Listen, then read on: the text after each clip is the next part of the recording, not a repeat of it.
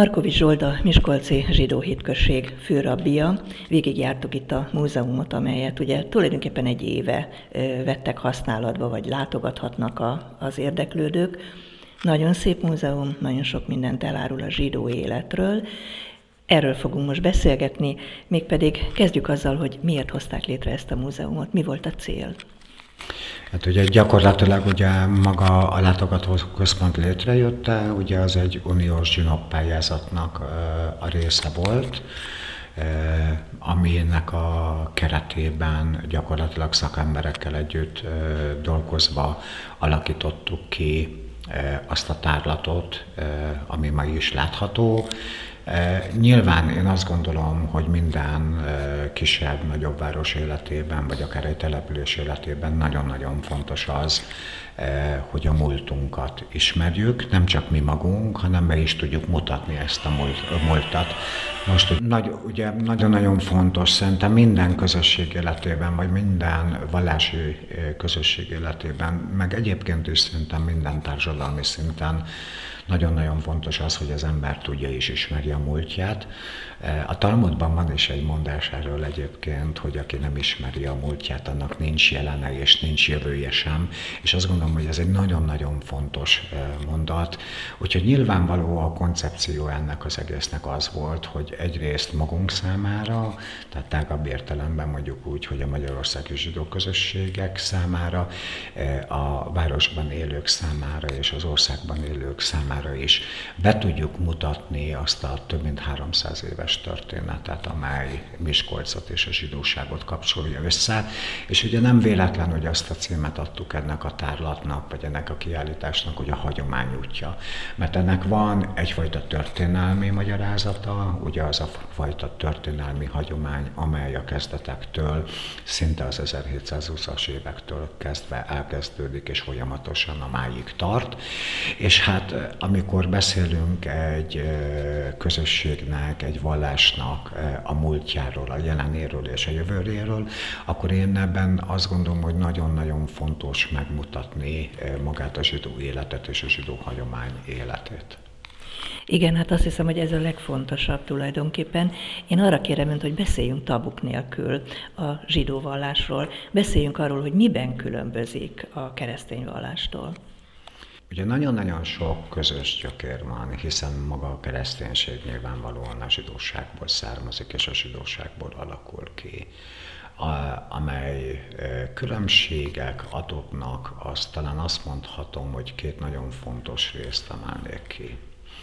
Az első ugye a naptárrendszer. Ugye a kereszténység és a polgári társadalom ugye a Gergely naptárféle időszámítást használja. A zsidó hagyomány évezredek óta egy úgynevezett lunarális, lunarális naptárrendszert használ, amelynek a központjában a hold van. Ugye minden zsidó ünnep eh, ellentétben a keresztény ünnepek nagy többségével az nem egy reggeltől estéig tartó folyamat, hanem az első csillag feljöveteltől az első csillag feljövetelig. Tehát ugye estétől estéig tart. Ugye, hagyj mondjak egy nagyon egyszerű példát, mindannyian szerintem, akik hallgatnak bennünket, ismerik a teremtés történetét és a teremtés történetének a leírását, ugye Mózes első könyvében, a Genezisben. Ha az olvasó most előveszi a Bibliát és megnézi a teremtés történetét, akkor minden egyes napnak a végén fog találni egy mondatot, amely gyakorlatilag végig a teremtés történetén átmegy, és ugyanaz. És ez a mondat ugye úgy van magyarul, hogy és volt este, és volt reggel az első nap, és volt este, és volt reggel a második nap. És így megy az egész teremtés történetén végig. Ebből kifolyólag a mi mestereink és a mi bölcseink, amikor meghatározták az ünnepeket, akkor az estét vették alapul, ezért a zsidó ünnepek azok mindig este kezdődnek, tehát amikor a szombatról beszélek, a sebátról, akkor az nem szombat reggel kezdődik el, hanem elkezdődik péntek este, és tart egészen szombat estéig. Tehát az első nagy különbség az a naptárrendszer. A második nagy különbség a, az Jézus megítélése és Jézus szerepe. Ugye a keresztény vallás az egy hittérítő vallás. A zsidó vallás nem hittérítő vallás, soha nem is volt hittérítő vallás. Ugye a zsidó az, akinek az édesanyja zsidó, vagy az anyai ága, tehát az édesanyja, vagy az anyai nagymama, vagy a déd nagymama zsidó. Mert az apai nem számít?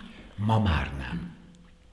Ha visszamennénk a Bibliára, akkor láthatnánk azt, hogy valamikor a Biblia időszakában és korszakában, főleg ugye itt az ősapák történetére gondolok, Ábrahám, Izsák, Jákob, e, majd később az izraeli királyságoknak ugye az északi terület, amely Izrael volt, a déli terület, amely Júda volt, Saul, Dávid, Salamon, ugye az első nagy királyok, e, az látható egyértelműen, hogy az apai ág számít. Aztán ugye a 11. században ez megváltozik, és a 11. századtól kezdve alakul ki az a szokásjog, az a hagyomány, hogy ha azt a kérdést tesszük föl, hogy ki a zsidó, akkor zsidó az, akinek az édesanyja vagy az édesanyjának az édesanyja zsidó, vagy felvette a zsidó vallást, tehát prozelita betért a zsidó vallásba. Ezt akartam kérdezni, hogyha ő valaki úgy érzi, hogy közel áll a zsidó vallás hozzá, akkor ő átmehet, áttérhet zsidó vallásra, mondjuk egy keresztény ember? Minden további nélkül bárki megteheti ezt, de miután ugye maga a zsidó vallás az nem egy hittérítő vallás, ezért a betéres folyamata az egy hosszabb folyamat. Tehát ezt a tisztelt hallgatók ne úgy képzeljék el, hogy valaki rémálmából felébredve reggel egyszer csak azt gondolja, hogy ő zsidó lesz, és akkor aznapra ő már zsidó. Ennek megvannak a szabályai, előírásai, hogyan kell ezt a folyamatot végigvinni, hogyan kell ezt a folyamatot végigkísérni. El kell sajátítani a zsidó ünnepek, hagyományok világát, és hogyha valaki már egy közösség szerves része lesz, és mind mindeközben elsajátítja azokat a dolgokat, akkor ezt követően válhat ő egy zsidó közösség tagjává oly módon, hogy egy úgynevezett rabbi bíróság előtt, ez három rabbit jelent, három rabbi előtt ő gyakorlatilag számot ad arról, hogy egyrészt a szándéka komoly, és hogy szatíthatatlan, másrészt pedig számot ad arról, hogy ő felkészült, ismeri a zsidó életet, ismeri a zsidó közösséget, ismeri a zsidó ünnepek és hagyományok világát, és onnét kezdve, hogy ő betért, onnét kezdve ő teljes jogú tagja lesz egy zsidó közösségnek. Mennyire összetartóak a, az önök közösségei, tehát például itt Miskolcon?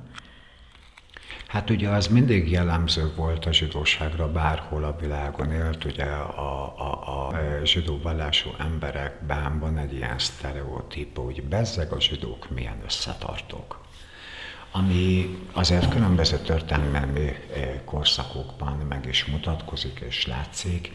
Nyilvánvaló, hogy nagyon-nagyon sok mindent másképp gondolunk egy, egy közösségen belül is. Máshonnét jöttünk, mást tartunk fontosnak az életünkbe, de hát gyakorlatilag ez a, ez a munkánk, hogy, hogy ha, ha, másképp is gondolkodunk dolgokról, és más tartunk fontosnak az életbe, akkor is van egy, egy olyan központi gondolat, egy olyan eh, elképzelés, amely mindannyiunk számára eh, az elsődleges és nagyon-nagyon fontos, ez pedig a helyi zsidó közösség.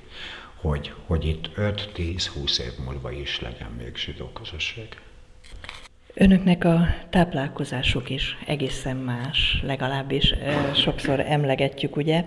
Meséljen nekem, nekem erről, például a kóser szó jelentéséről, és arról, hogy a valóságban, a gyakorlatban ez mit jelent. Szerintem nincs olyan hallgató, aki ne ismerné ezt a szót, mert aki bármilyenféle krimit, vagy bármilyenféle eh, akciófilmet, vagy mafiófilmet megnéz, úgy, ugye ott, ott a magyar szlángban is átment ugye ez a kifejezés, szinte úgy használjuk, hogy az eredeti értelmét nem tudjuk. Ugye a magyar szlángban valakiről azt mondjuk, hogy kósár. Az jót jelent. Az jót jelent, vagy azt mondjuk, hogy ez a gyerek, ez a fiú, ez bárki, ez nem túl kósár kóser, az pedig ugye a negatívumát, az ellenkezőjét jelenti, holott az alapvető jelentése magának a kóser kifejezésnek, vagy a kóser szónak az az, hogy és ez, ez nem csak étel lehet.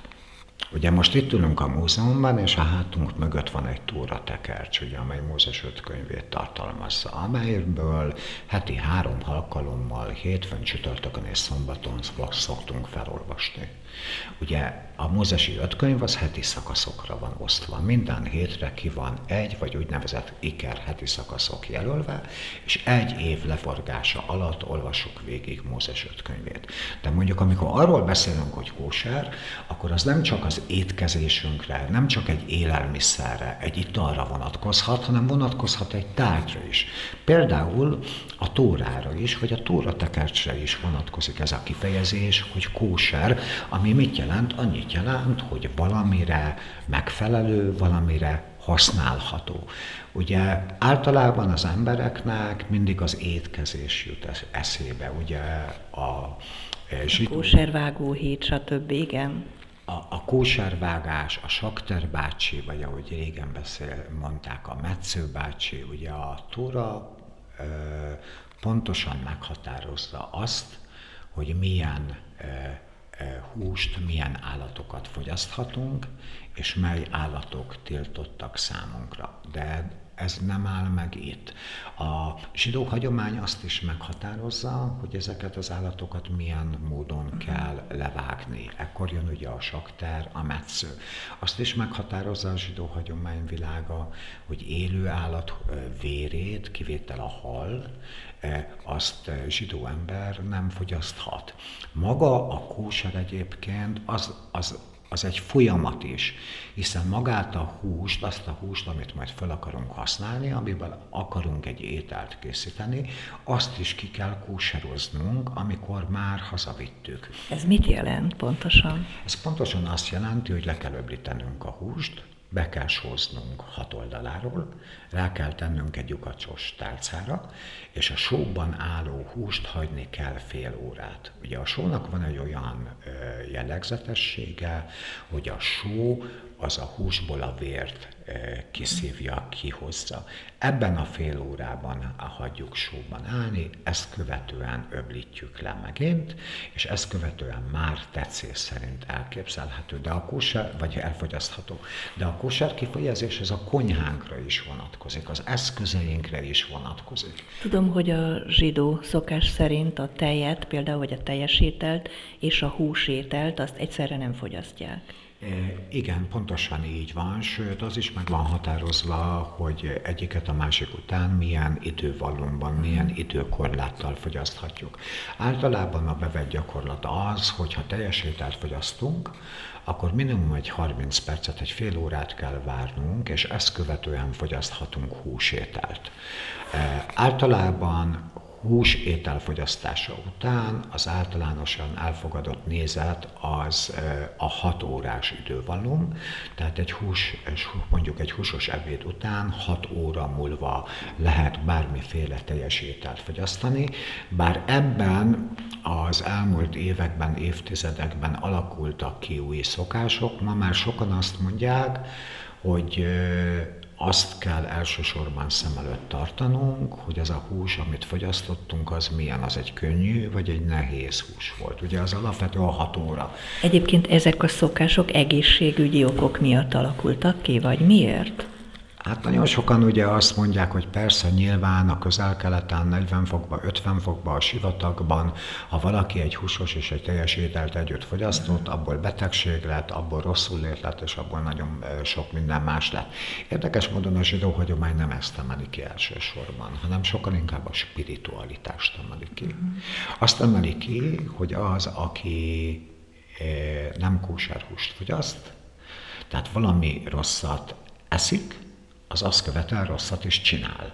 Tehát sokkal inkább emeli ki a spiritualitását a kóser ételek fogyasztásának, mint sem, hogy mondjuk úgy, hogy az egészségügyi okait, mert hát azért nyilvánvaló, hogyha egy szombati ételt veszünk, és mondjuk egy, egy gazdagon meg, megcsinált sóletet veszünk, ami egy jellegzetes zsidó étele, főleg a szombatnak, a sebesznak, hát nehezen lehetne elmondani, hogy egészségügyi okai vannak annak, hogy mondjuk ezt a sóletet úgy csináljuk, hogy abban füstölt libacon van, abban árpagyöngye van, ugye gerslit, ezt így mondják idisül, abban főtt tojás van, ráadásul ez egy babból készült étel, ami alapjában véve nehéz, úgyhogy a zsidó hagyományok világa sokkal inkább ennek a spiritualitását. Van itt egy ilyen könyv, hogy a zsidók házasság törvénye, vagy nem is tudom milyen címe van a könyvnek. Miben különbözik például a zsidó házaspárok hétköznapi élete az átlag emberétől?